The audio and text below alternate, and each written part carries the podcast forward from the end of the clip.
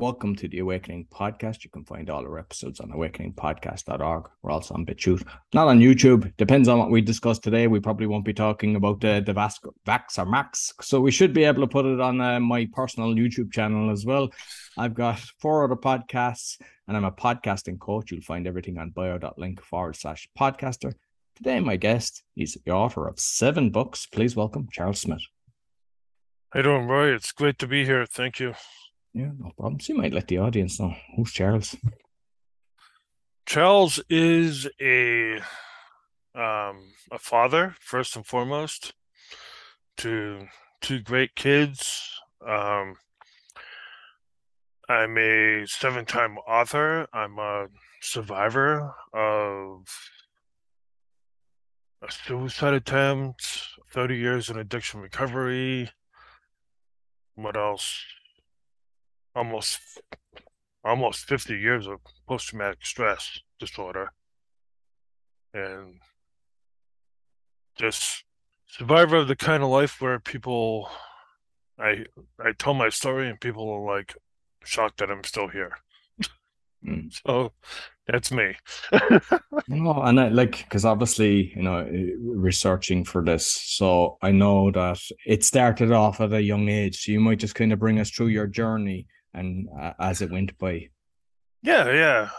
I started out like the uh, normal kid, the best dressed kid in town. I had everything I wanted. And then my father lost everything. I don't know how that went with him and my grandfather to their graves. Have no idea how. But then um at that, when I was six years old, my mother passed away of drugs and alcohol, mixing pills and alcohol.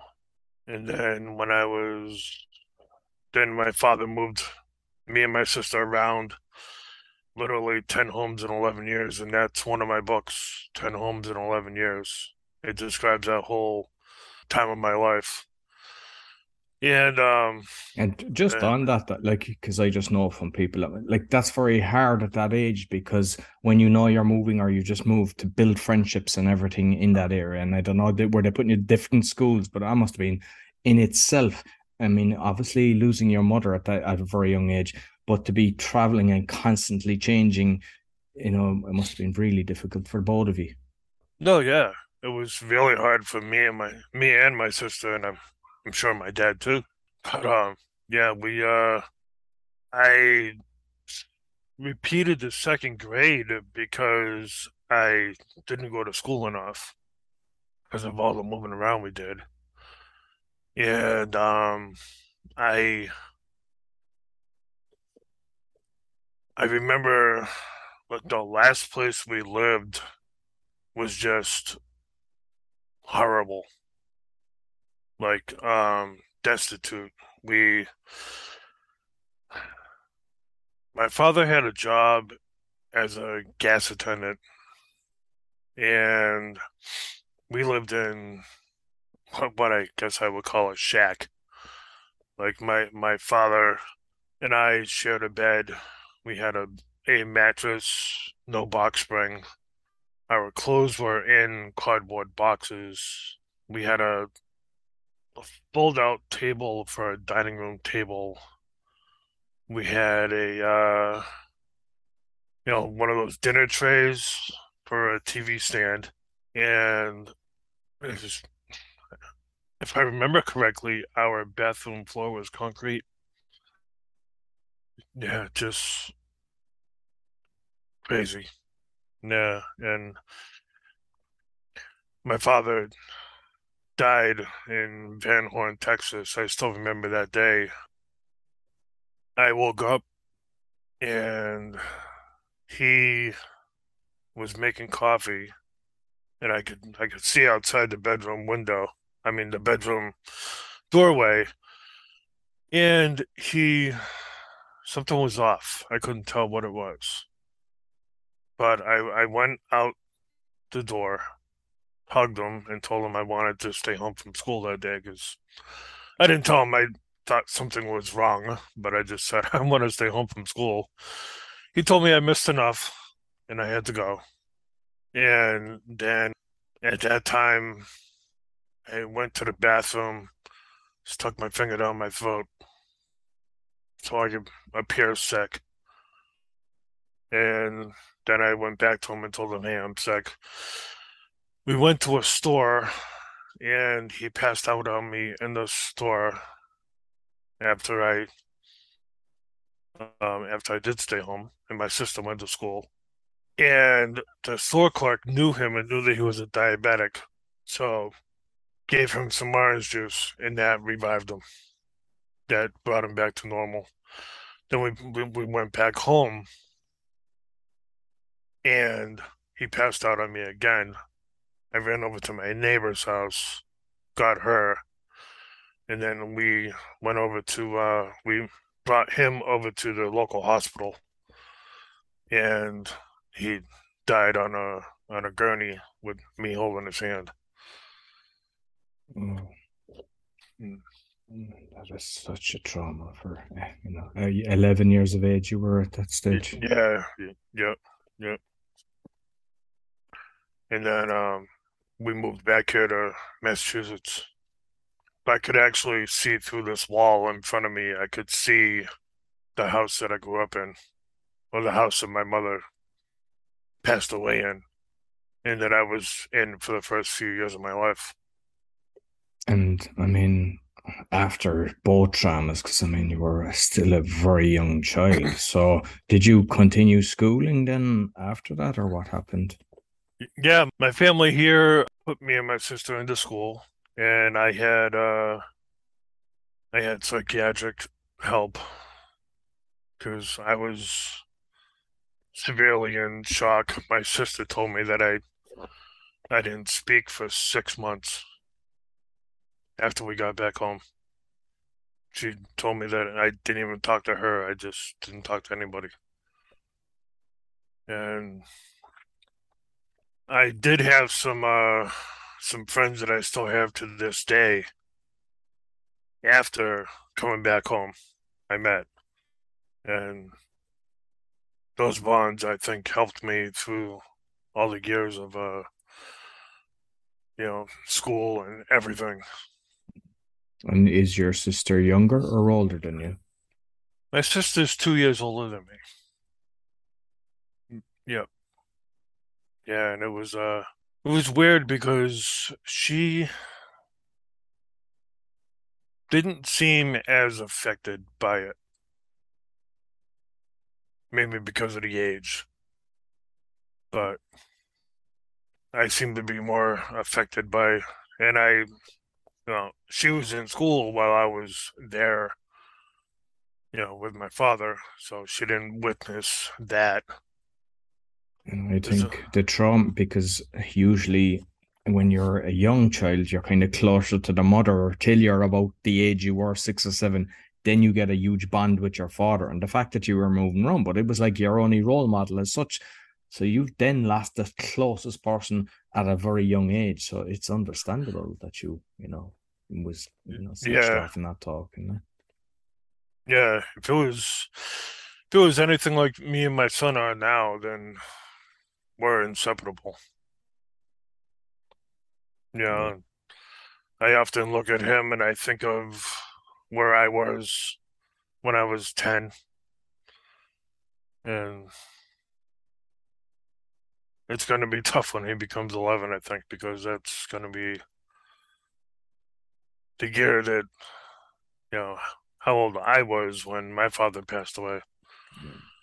And Yeah. when you were then, it was your uncle, I believe. Was it your uncle and grandfather that were looking after you both then after that? Yeah. Well, my my grandmother and grandfather were my legal guardians, but they didn't have room in their house. So we moved next door to them, and that was my aunt and uncle. My at one time, my whole family lived on one street. And did the Yeah. State or did it, was there anyone that was kind of trying to provide help? I like it's hard at that age, like, but I I don't know, were they actually doing things like that to to try to help you at that age? you know, like eh, outside, I don't mean with the parents, but I mean medical help or psychi- psychiatrists to help from the serious trauma that you went through? My family uh, put me through therapy. You know, they they put me through a couple of years of psychology with a therapist, I think, and it I don't recall if it helped or not, but I do recall I pushed away any form of uh, parenting or anything like that. I just didn't want it. I mean, I'd say unconsciously it was like you didn't want to get close because anyone you were close to was actually, you know, passing on. So, what happened then after that? Like, as you were getting, you know, into your teens? So I was getting into my teens. Me and my friends got into drinking and smoking pot and smoking cigarettes and stuff like that. And I started hanging out with my my cousin who um, was into more serious stuff. And uh, at that time, I started doing the same thing. He was like my my idol growing up. So he had like a woman on each arm and you know the the biggest truck in my city and money flowing out of his pockets. So I idolized him. So anything he was doing, I was like, oh, if that's what it takes to make it, then that's what it takes. so that's what I'm gonna do. so I started doing uh, crack cocaine and cocaine, and yeah, I partied with him, partied with uh, the entire like Worcester is made up of seven hills, seven sections, and like Grafton Hill is where I was brought up, and we would all to everybody on the hill would get together and party in different areas. So we would do that all all the time. You know, after school, sometimes during school. On where, where, where was your headspace?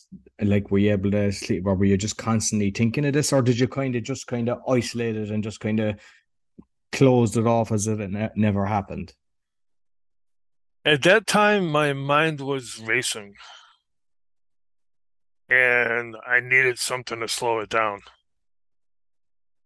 and that's what I used to slow it down especially in high school, I would always uh, smoke pot before before school even started every day.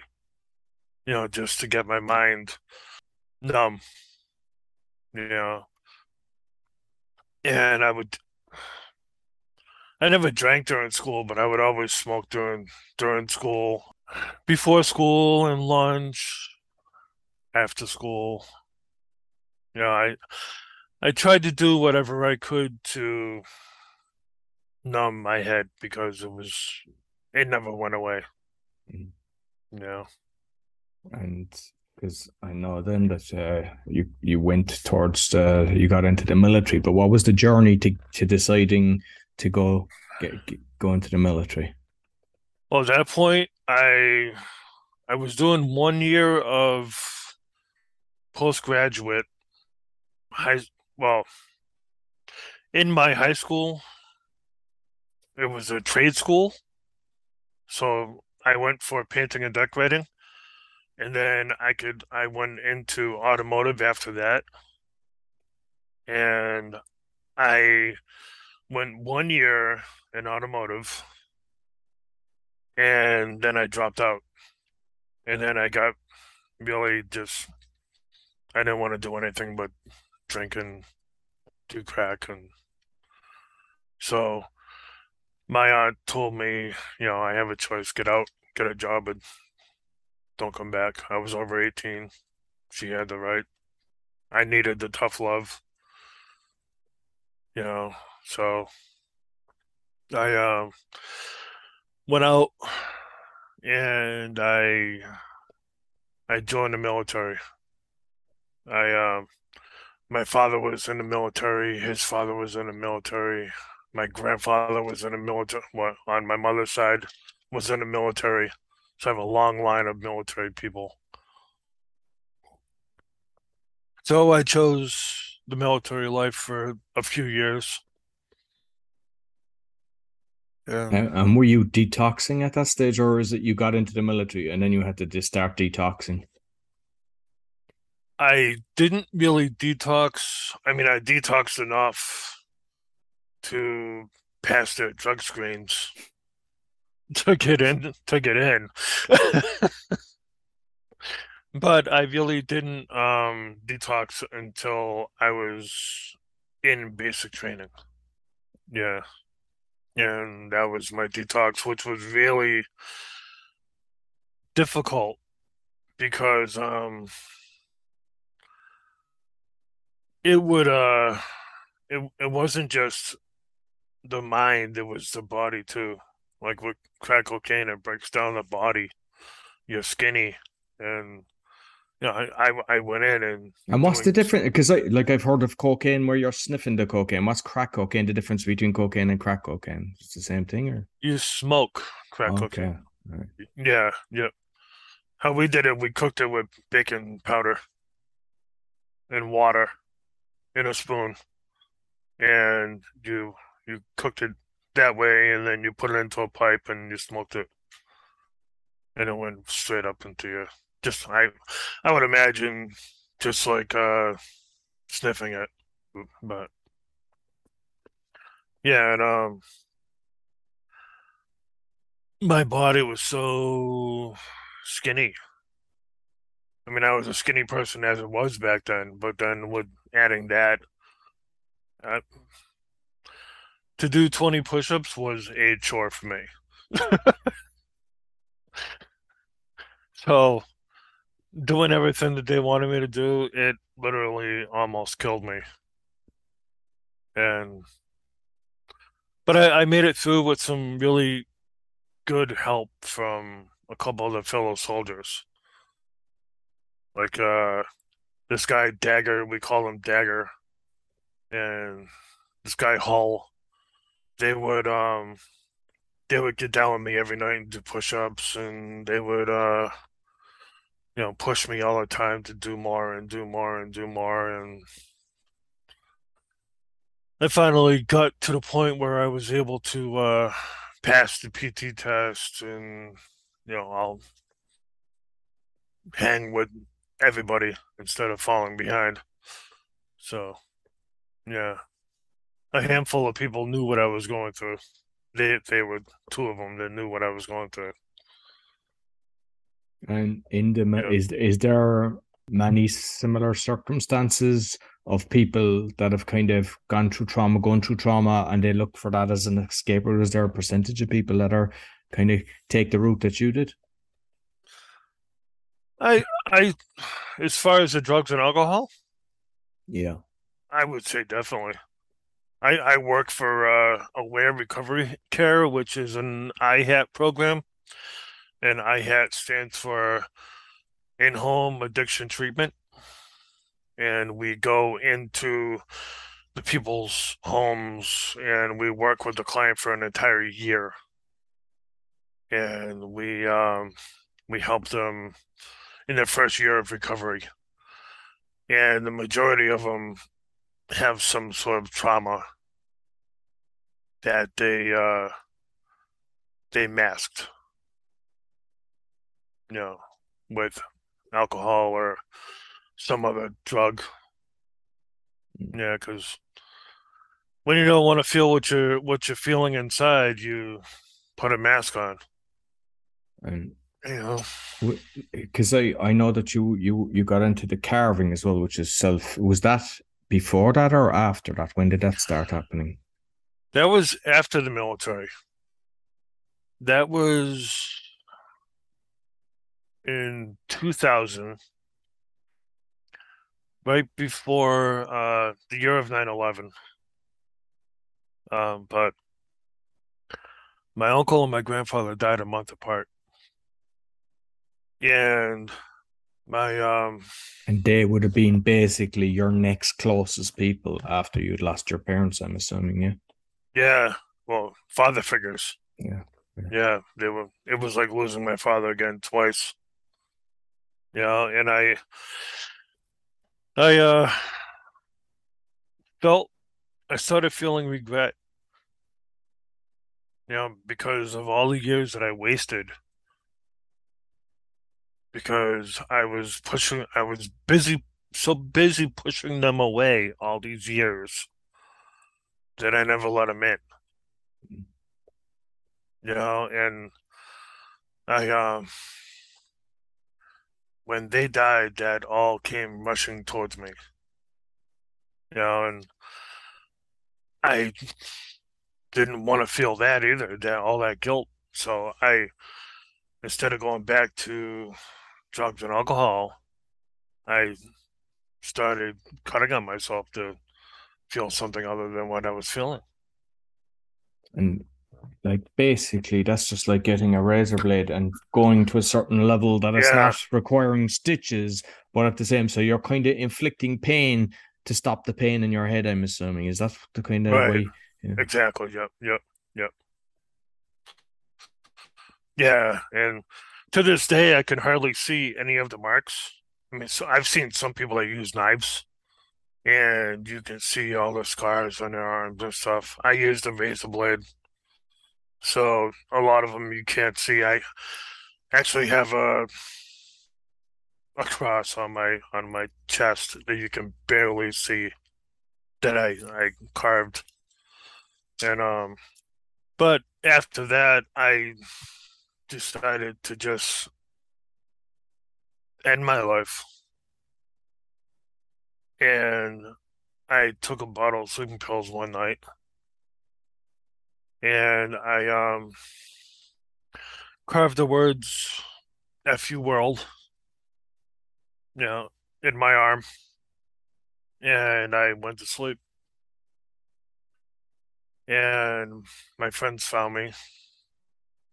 And I uh I was rushed to the hospital and stomach pumped and all that. The doctor said that he was amazed that I was alive still. You know, and then I, I went to um uh, Brockton, Mass. They have a VA hospital there, and which has a psychiatric unit on it. And I I went there, and then they sent me to a place in Boston that was it was a shelter because I my friends wouldn't let me go back to where it was because they they didn't know what I was going to do. So I ended up homeless for a little bit until I went into a shelter, still homeless. You know, a lot of the people that you see on the streets, they might be, you know, living in shelters at night, but they're still homeless during the day. You know, And is it because I know, especially with vets, it's massive in um in America the amount of people that are actually homeless. Is it a case that when you do find a place, there's obviously limited in numbers, but is it a case of you must get out in the morning, you can't hang out there, or are you allowed actually? yeah, yeah, to get out. unless you unless you do chores for them, then you can stay in until you're done with your chores. But a lot of places, like right now, will start filling up because it's getting cold out. And then in the in the spring and summer, they'll trickle out, and people will start living in tents and stuff like that again.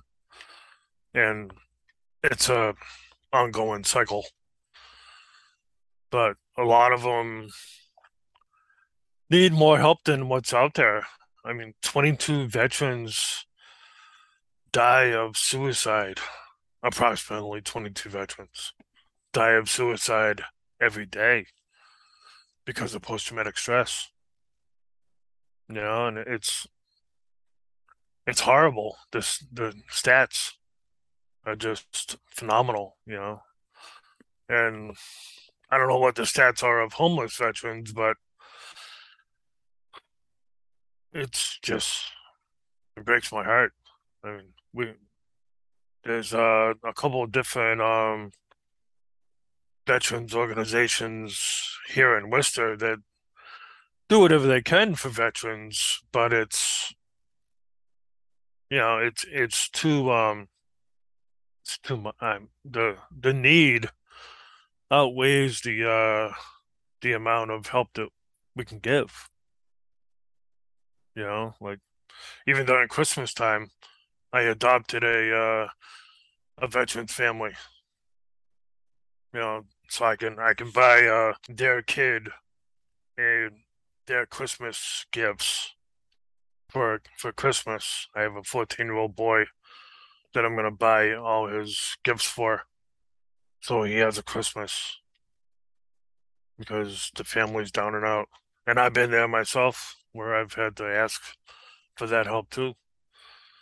And when you were homeless, what, what, where was your head? Can you remember what was like? What was going through your mind?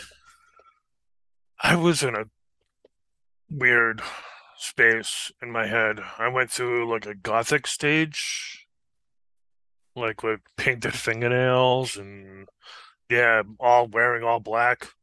I was just in like a a dead, probably a dead phase, just existing, you know.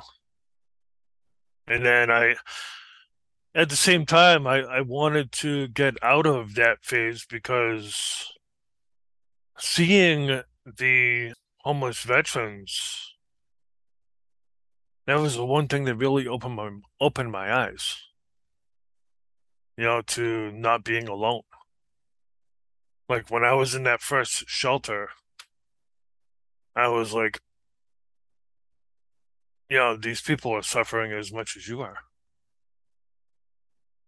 And they need help as much as you do. So you're not alone. You know, and and then I I went through that phase and I, I, I went to like a um change of religion. Like a lot of my life, I grew up uh, Roman Catholic, and I, w- I would have rathered um, go up and see God with my boxing gloves on than go up and see God with you know praying because of the way my life was. So I, I needed that change. You know, so I I always wore a uh, a pentacle because I liked the band uh, Motley Crue, and that was their symbol. And um, I ran into a guy that told me about uh, how that symbol represents a Wiccan religion. So I went through that for a few years, and that actually helped me out. These days, I believe if if you think that you know that thing in front of you is going to get you through the day and that's your god then i'm not going to argue with you on that point. You, you know it's whatever gets you through the day. I i believe in now i believe in god from god to zeus to jesus to them all you know they, all to me they all exist and i'm no one i'm just a mere mere mortal i'm not going to tell them that they don't exist you know but um yeah, now I think I I really needed that phase because that was like my crucible because it changed me in a lot of different ways. And then, because obviously, you know, you're you're after making such a turnaround. How like go, going through that where you kind of had the religion that was kind of helping you at that time, and then how did you kind of get on your feet and get yourself that it's you're helping, and we'll touch on that as well, where you're helping people because you know the trauma and how to overcome it. Mm, yeah. Well, I I got out of my homeless situation. I got work, and I was living in a shelter while I was working, and I eventually moved on from that life, which you know took a long time. It doesn't happen overnight. And then um, I started running programs like uh, I learned everything I could about PTSD. And because once I was diagnosed with it in my 30s, so I was undiagnosed with it for like 25 years. But once I was diagnosed with it, I'm like, okay, I'm going to learn everything I can about this so I know how to live my life. You know. So I I did that and then I started running programs um talks about post traumatic stress in different places. And then I was asked about um positive uh positive thinking so I uh, eventually opened up a program about that and then I opened up a program about practical awareness, situational awareness. And those three actually became my first three books because when my son was born, I had to make a decision. I wasn't making those were done as a nonprofit, those programs. And for like the first five years as a nonprofit, you don't make a whole lot of money. So I had to make a decision you know, on supporting my family or keep doing that, which was not really a decision, you know. So to keep my my information out there, I made those three programs books. And those are the first three books that I wrote.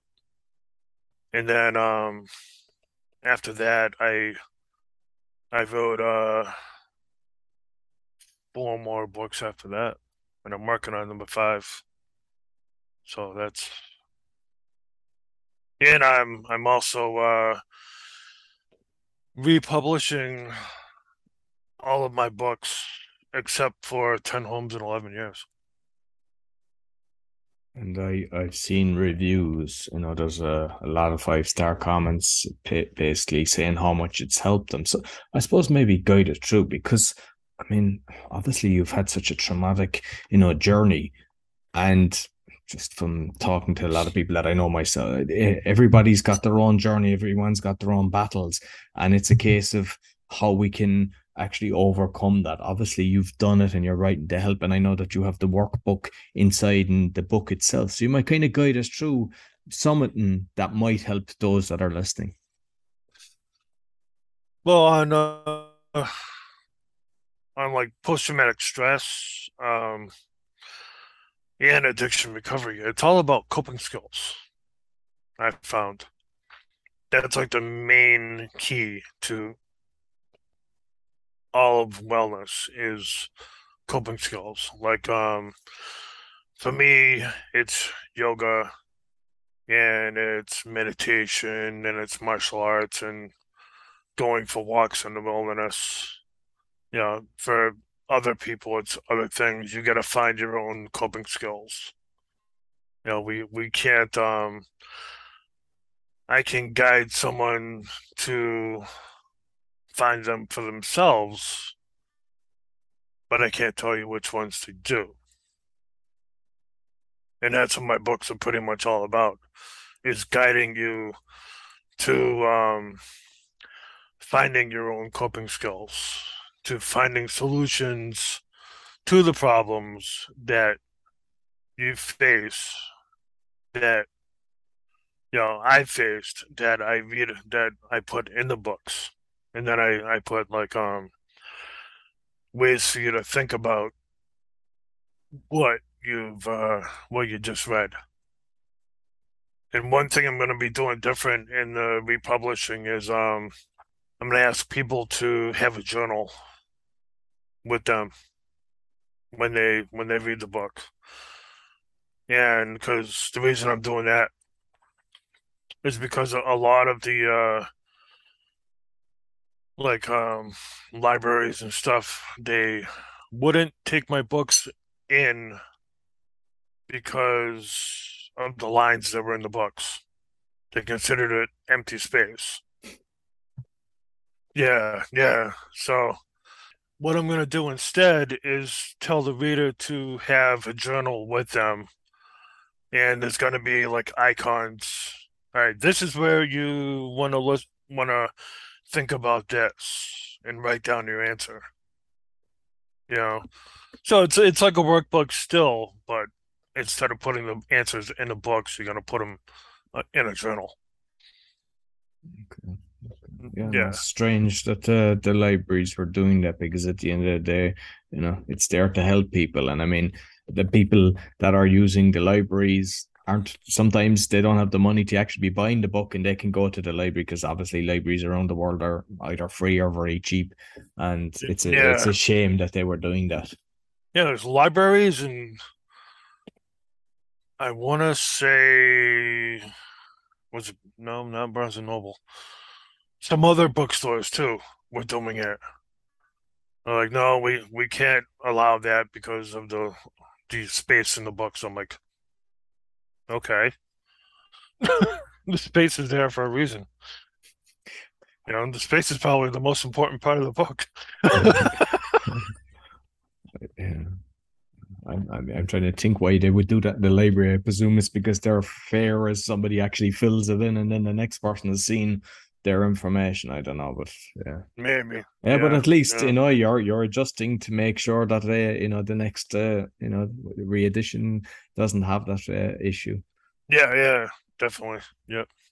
And so it sounds basically that people just need to find their passion because, I mean, even especially in the last couple of years, like people, they're just coming home, they're drained, they're turning on the telly, they're grabbing the beer or whatever, and they're just chugging through life. Whereas mm. when you, like you say, do the yoga, whether someone likes fishing, whether they like, you're just finding passions because when you're doing your passion, you're in the happy mode. And then when you come back, you're still happy because you've done something that's kind of, uh, let's call it productive in the day.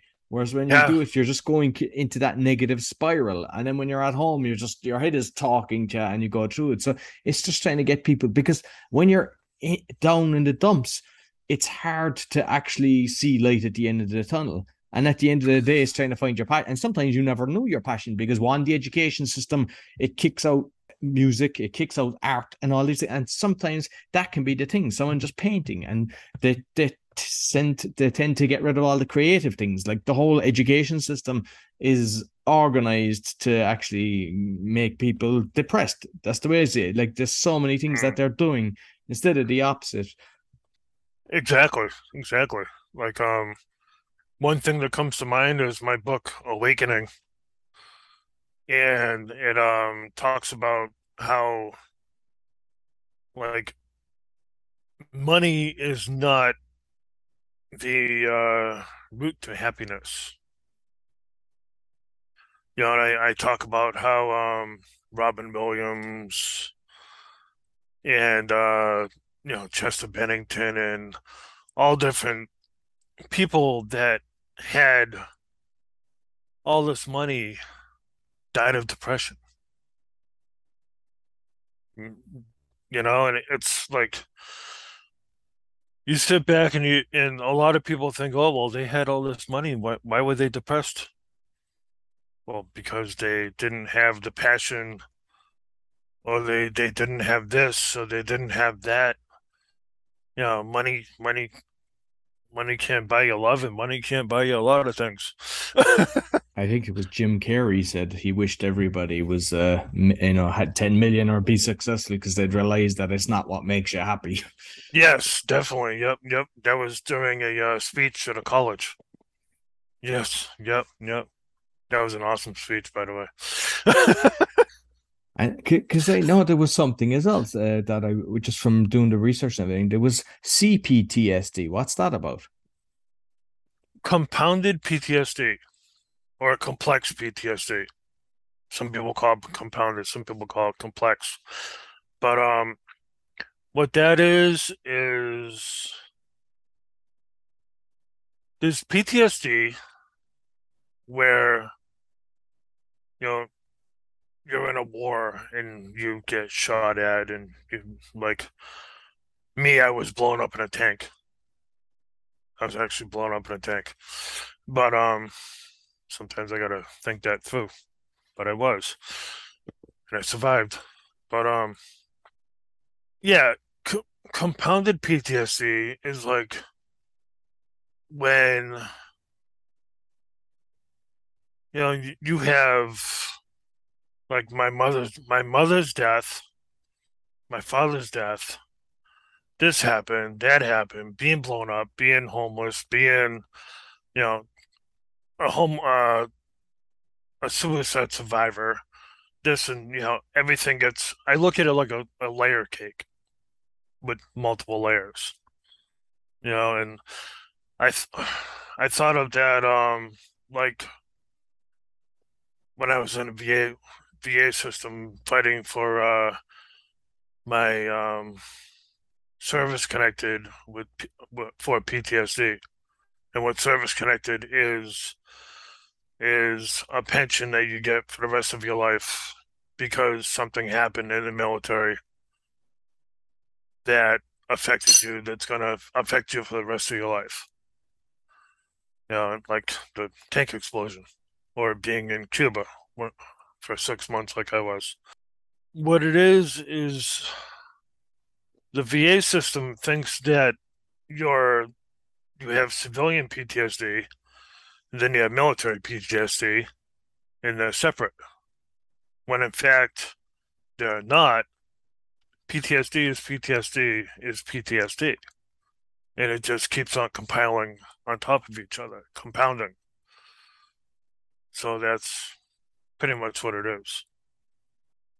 And like in the middle, like when when you know when they were going to Afghanistan, Iraq, different places, based on knowledge that's now available and exposure and everything, and realizing the amount of corruption that's there, and it's like sometimes making it look like someone else is the enemy when it's really organized in house. Like that must be kind of traumatic for everybody as well to think that you're actually doing right and then realizing the trauma and the murdering and all that of the country that was invaded and realizing, hey, we were told a lie. Yeah, definitely. Yeah, yeah. Like who knows what's really going on in Ukraine and you know, unfortunately, I mean, from what I'm told, some of the pictures that you see on in the news aren't really happening. You know, I don't know if it's true or not No, because I'm I, I've seen a load. there. There was a load of stuff they were showing, pretending it was the war. It wasn't the war. I've had three different interviews. Like the way I see it is, both sides on the ground are actually suffering here, and it, I'd say the same side at the top is pulling the strings and just enjoying the whole uh, thing faring out. But I've had somebody, their house was bombed and they just left with the clothes in their back. A woman with four children. They stayed in a, a friend of mine's house uh, for a week or so till they moved to another country. Then I had a, a guy, an American guy, who actually went to the Polish border. That was actually kind of helping, you know, the the refugees coming in, and he was saying both sides, like there was being rape going on, and but there was other times in like Lvov, people are saying, oh, it's terrible there. He said he went there, it was like a holiday place, like people taking pictures and everything. Then I had a Russian guy on the show who was his wife was uh, from Crimea, I believe and saying a totally different story again. So you're looking at the media, you're listening to this, but I know deep down people are being hurt on the ground, and there's there's an evil cabal at the top that's orchestrating Mhm. every single thing that's going on in the world, but they're doing that as well, and then they're creating hatred because people are, you know, I, I think it's the first time that one like with Poland and a few other countries, they didn't chuck uh, refugees into a camp like a concentration camp. It was like humanity. They were kind of going, "Hey, come into my house." But the other thing is, it's probably the first time that a country didn't hate the other country, as in the people on the just like I have friends that are Ukrainian, I have people that are Russian, and I know a load of them as well. They don't hate each other. You know, it's not as if because like before there was times, you know, like say the Polish would hate the Germans or whatever. Like it's not like that now, and it's all orchestrated. So it's sad to see it that you know the people on the ground are in they don't have the you know all the food and everything to to have a normal life based on all the crap that's going on. Hmm. Exactly. I believe that too. Like there's I I think of the the song War Pigs from Ozzy Osbourne. You know, it, it talks about um how the cabal up top is making you know all the moves, and the little guys, the soldiers, are the ones that are suffering. You know, and it's it's really sad. You know, like I remember when I went to Cuba. We we we went and we um you know those those of us who had families were told, "Oh, you're going to be gone for a month," and then my colonel finds out that, "Oh, I can get my full bird colonel if I if I keep these guys here for six months." And we're we're you know we're the puppets, so we got to do what we got to do. But then we we got to notify our families and say, "Hey, we're going to be gone for another five months." You know, which which was horrible for a lot of like the the married people who there's married people who were having kids and married people who you know like I, I missed one of my cousin's weddings, and that's neither here nor there because when you're in the military, you're theirs. You know, I know a guy that got an Article 15 written up for getting a sunburn. What's an Article 15? Because I'm not familiar with the term. Be, be, being written up. Okay. You know, like if you if you messed up at work and you were written up at work, it's pretty much the same thing. For getting a sunburn because it was destruction of government property. And is the training like I mean, I'm just looking at from the movies because that's all I know of it, where they're just mm. screaming. Is that the way it actually happens? That they're screaming as you're going through the the process of training. In basic training, yeah, definitely. Yep. I mean, how is that allowed? Like, you know, if that's done in in a corporation or whatever, it's abuse. How are they allowed to abuse people? I think it's because they want us to be uh used to the shock. You know, and now that I think about it, it's weird because, like, when we were there, yeah, they were yelling at us and stuff but then when when we went to um do self hand to hand courses, I re- I remember my my drill sergeant, drill sergeant Anderson. He spoke with a uh, Cajun accent, and he was he was from Louisiana, and he um he came in the room pissed off once, and someone ever turned around and we're like, "What's going on?" It's like you guys aren't doing the hand to hand training because they're afraid you're going to get hurt. Some of us are going to Afghanistan after this, and they're afraid of us getting hurt. but yet they're going to yell at us like that, you know, and shoot live rounds over our heads while we're in training. But they can't let us do hand to hand combat because they're afraid we're going to get hurt. And I don't know, is it a case of they do the yelling, they make you do what you're told. So then when they say go kill them, you're so used to actually complying to orders that you're not really thinking yourself that they have you in such a kind of you know mode that you just do what you're told and you just assume and i think that's why a lot of the ptsd it, it, it it's like afterwards you kind of just realize what when you get back shit what just happened yeah yeah yeah and then, you know, there's a lot of yelling and stuff in war itself. People are screaming, people are dying, people are this, you know. So I think that's why the psychology behind why they do that. But at the same time, yeah, it's a uh, like I don't know how else they would prepare us for that. Yeah.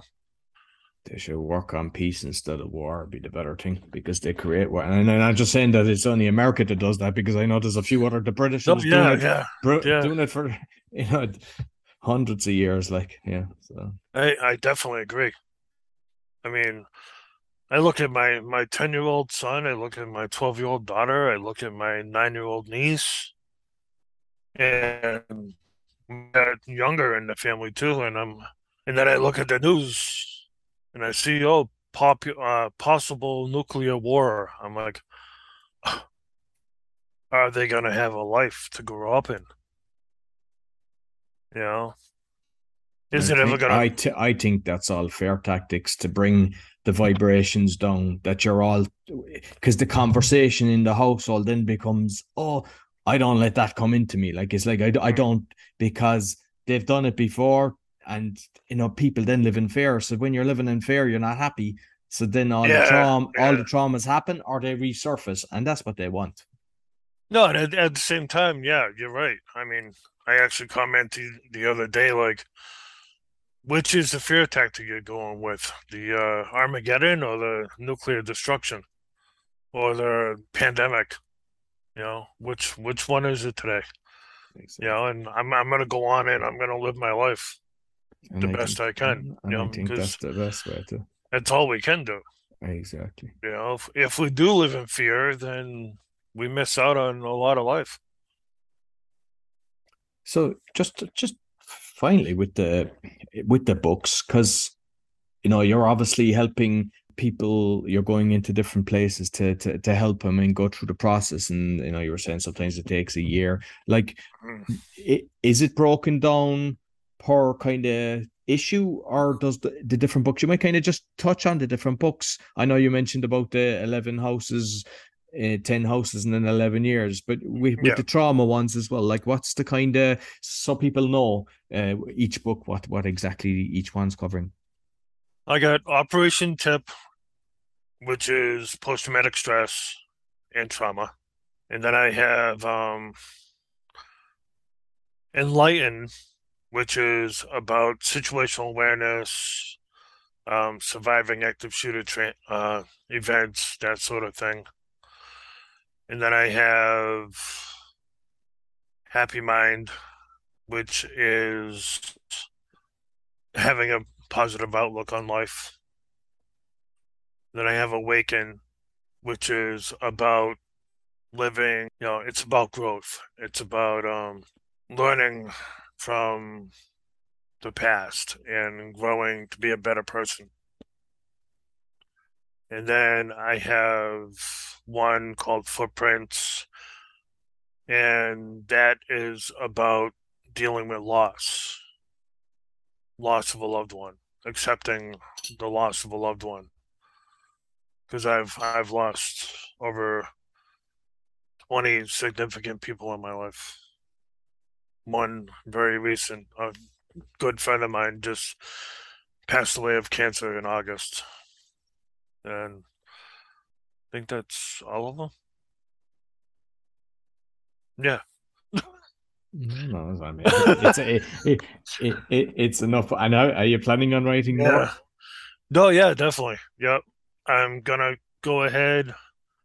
I've gotten many uh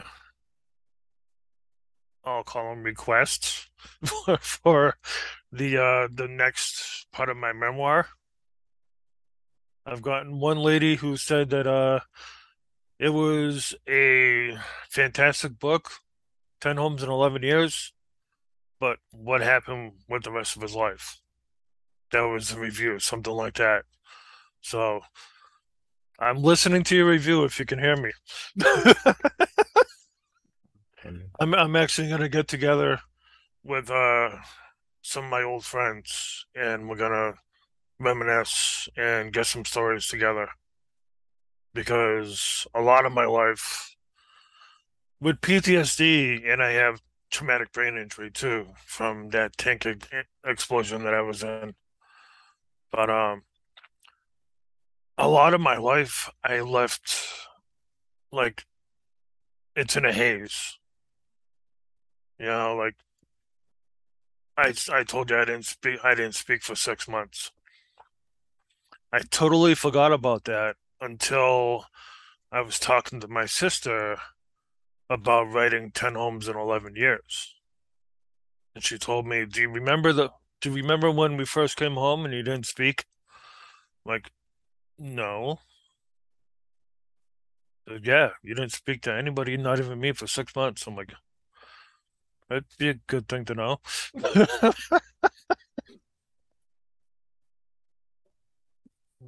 so, and I suppose just when you're helping others as well after going through this, eh, that in itself, because I, I, I feel it's like the mission then becomes bigger than you, which in turn makes light at the end of the tunnel. Oh yeah, this mission is like this mission got bigger than me years ago. like it's it's huge now. And yeah, I I I realized how big it was this year when I started talking on podcasts and I'm talking to people in different countries. You know, I'm like, for years I was just going around um, different uh, you know different TV stations around my area and talking about my books and then the pandemic hit and I was like okay what am I to do now and then I found I um, found uh, places that I could find people on podcasts that want people for guests and I'm like oh okay that's where I'm going.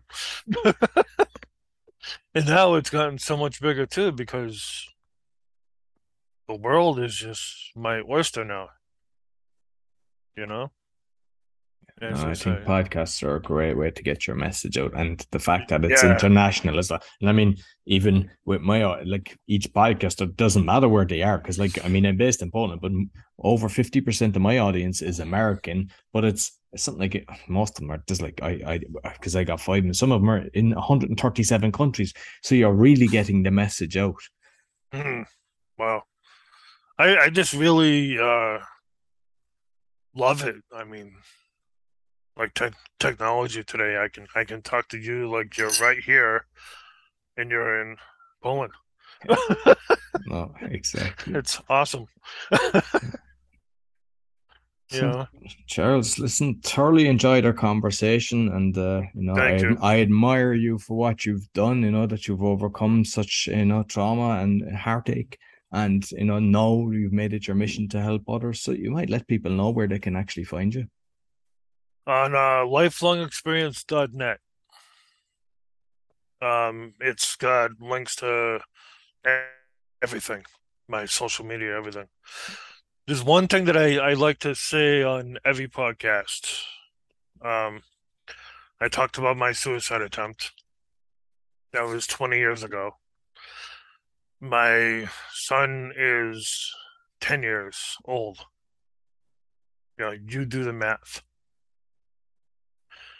if I was successful back then, not only would I not be here, but he wouldn't be here. You never know where your life can take you after your darkest hour. You know, so no matter how hard things get, keep on pushing forward. Beautiful. Beautiful. I love it. I love it. Mm. Yeah. Thank you. Thank you. Perfect. Yeah, I'll make sure I put the link because I mean you've got all the books in uh, your website as well, so I'll put the link both on the audio and the video. Thank you very much, Charles. You are welcome, Roy.